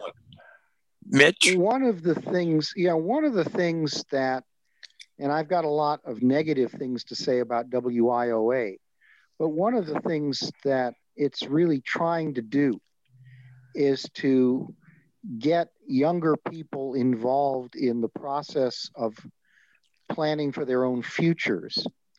Um, you know, in a in a broader sense, uh, I think I think our entire education system in this country needs to be totally overhauled Yeah. because I don't think kids in school are learning the right things. Uh, they don't seem to be learning judgment or good common sense. Um, but I think for blind uh, for blind youth and and youth with other disabilities, um, we do need to start at an earlier age, teaching essentially how to be street smart, Yeah. uh, how to find your own em- own employment. You know, and I don't think the stat has changed over the years. I once had a uh, a district administrator with our Department of Rehabilitation tell me that um, we're we're barely able to assist 10% of the disabled population in our state. So, uh, if that's the case, then we really need um, some mechanism, and maybe what's happening with WIOA will will start us down that road. But we need we need really to start teaching our our younger people um, how how to be more uh, able to to find resources, to find employment, to find the kinds of things that that we all need. That some of us stumbled over uh, via trial and error when we were when we were in our uh, our early twenties. And I would Yes. also, and I would argue, Mitch, that we also need to learn from those younger people as well. Um, one of the things that, that struck me at last year's ACB uh, virtual convention is I stumbled into a couple of sessions run by the Next Gen folks, and it was just really fascinating to hear the sort of different ways they're using technology, which I didn't even know was even possible. Um, and, and so I just think that there's a lot of learning to, to go both ways, and we're not going to be able to help uh, support those to get the skills that we think that they need. Which, and I agree, I think they need those skills. If we don't accept the fact that they have skills that we might need as well.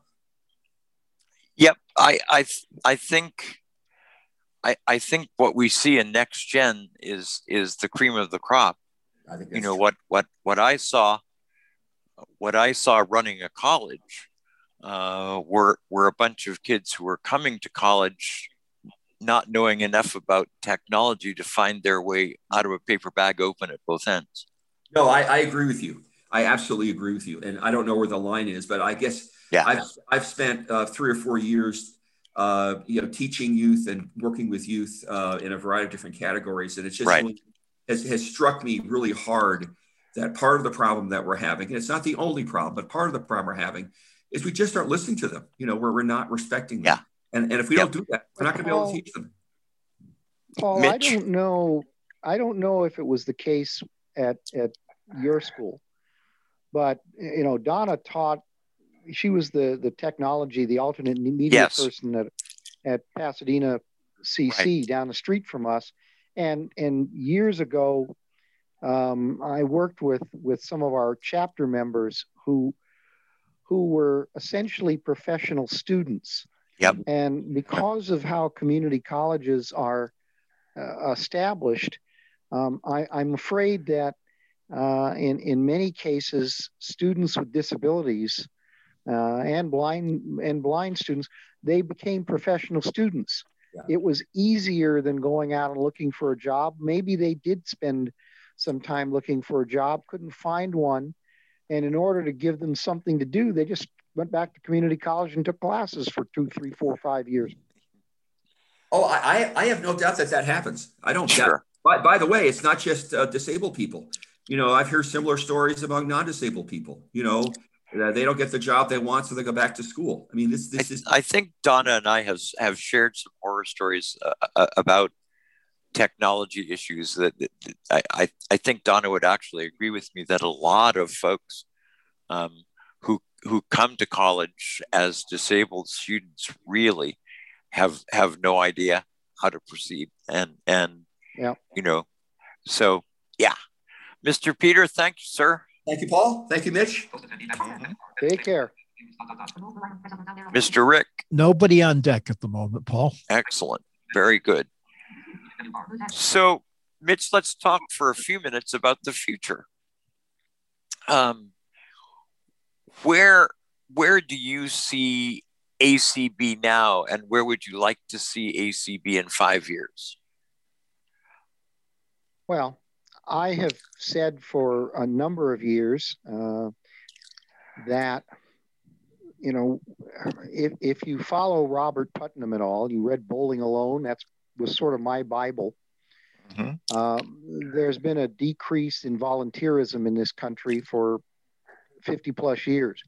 And so yes. what I've been saying is that uh, we love our, our grassroots members. We love our the folks who volunteer. We're all volunteers.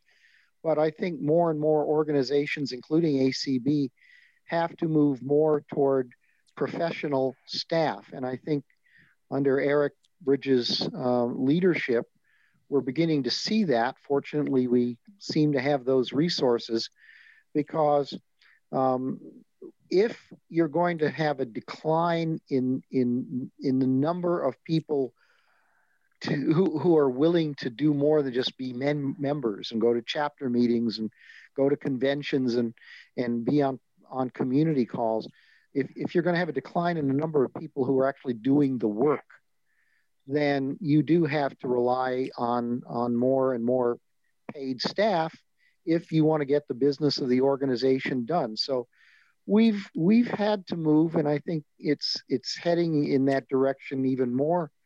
We're going to have to become what most not-for-profits uh, that are surviving are and that is not-for-profit businesses.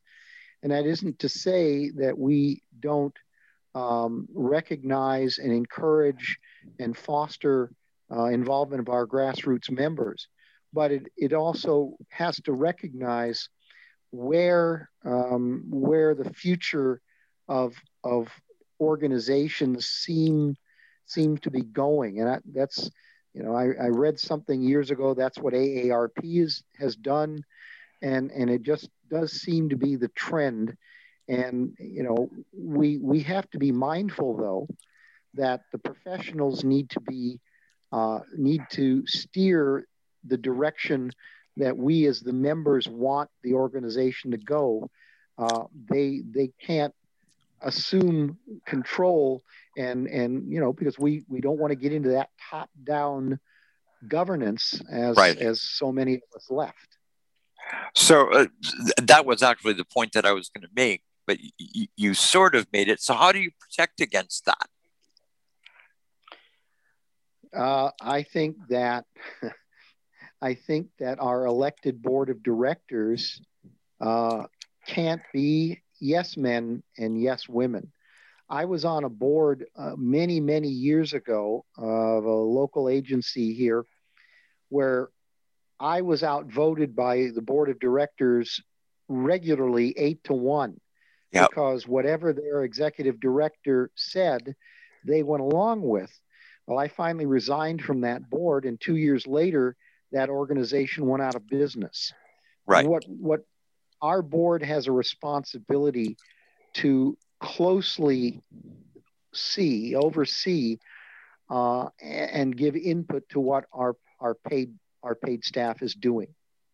You know, I, I, I would argue that 15 or 20 years ago, when you were president, when I was president, um, boards were were much more critical than they appear to be now in ACB.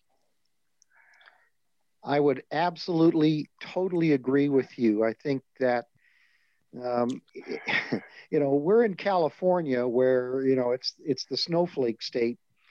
Uh, I Donna's telling me I should stop it in the background. I, I just think I, I I think that we are trying to be nice and consensus building and yeah and collegial. I hate that word collegial. Yeah. Um, but but I, but I think when we do that, we give up some of our right to be critical and and to be critical in a in a good constructive way. Yeah. Well, and and and and I think you know that that my view is that if not officers, certainly board members have a responsibility, at least in my opinion, um, to represent the membership, uh, and even even if it means speaking against the leaders. So I certainly did a time or two under uh, previous previous presidents, including uh, you. Yes, you did, and and it was all good, and and and, and I certainly did during Chris Gray's presidency. Yes, um, sir. I was I, I, was off during yours, so it would have been fun to see how we'd interacted. But I I think we would have gotten along actually. Oh, I I, I think so. Uh, yeah. You know, I I was outspoken enough as president that I I took no end of flack, and and I sure. I didn't shy away from it. Never have. No. Nope. And and that's that's healthy for an organization. And and and I think that's what frankly it's what makes a good president. If if if you don't have some pretty clear notions of where you're going and, and exercise some leadership, then then you're not really fulfilling your function either. So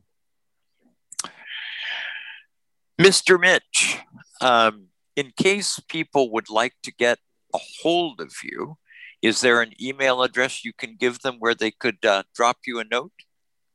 Absolutely. It's real easy. It's Mitch, M I T C H dot Pomerantz, P O M E R A N T Z, at earthlink.net. There are still three or four of us in the country who yeah. use earthlink.net. I have a Gmail account. I hate it. I find Gmail a real pain in the patoot. So I still uh, correspond via the uh, Earthlink account. Excellent. Well, I appreciate your having spent uh, as much time with me as you have this evening, uh, in spite of in spite of having other obligations both before and after. Got so somebody, thank you so somebody, much for that. Got somebody who wants to say hello, Paul. Go for it. Hello, it's Donna. How are Hi, you? Hi, Donna. I am well. Good. I just had to say hello, and um, I absolutely love this conversation. Um, I think that it is very sad that when people disagree, because we all come from different places, that it's kind of weakening the fiber of our society. That's how we learn from each other. Exactly. To, to express our different points of view. And when people set a table where everyone needs to say the same thing and support the same thing. Sorry, that's not a table I can sit at because I wasn't raised that way. no, nor nor me, Miss Donna. And nor uh, Mitch either. So yeah, but but that's that's that's why we were able to have such constructive discussions all three of us absolutely. Well yep and and donna and i argue about these issues all the time. in fact we have disagreed in public on the convention floor and we still are okay with that. Absolutely. Except that i had the gavel. Mm-hmm. yeah. Yeah. That that that that didn't serve me well. I had the gavel during a resolutions committee meeting, and my then wife um, started to speak, and the subject was already closed, and I ruled her out of order. yeah, I remember. I remember. oh, that had it was it was not pretty.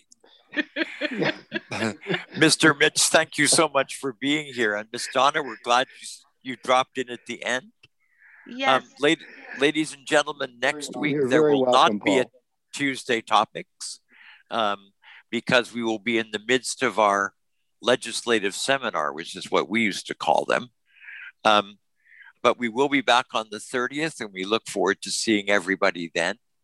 Uh, in the meantime, what I've learned from tonight um, is is old friends always have exciting and important things to say to us, and it's wonderful. Good night.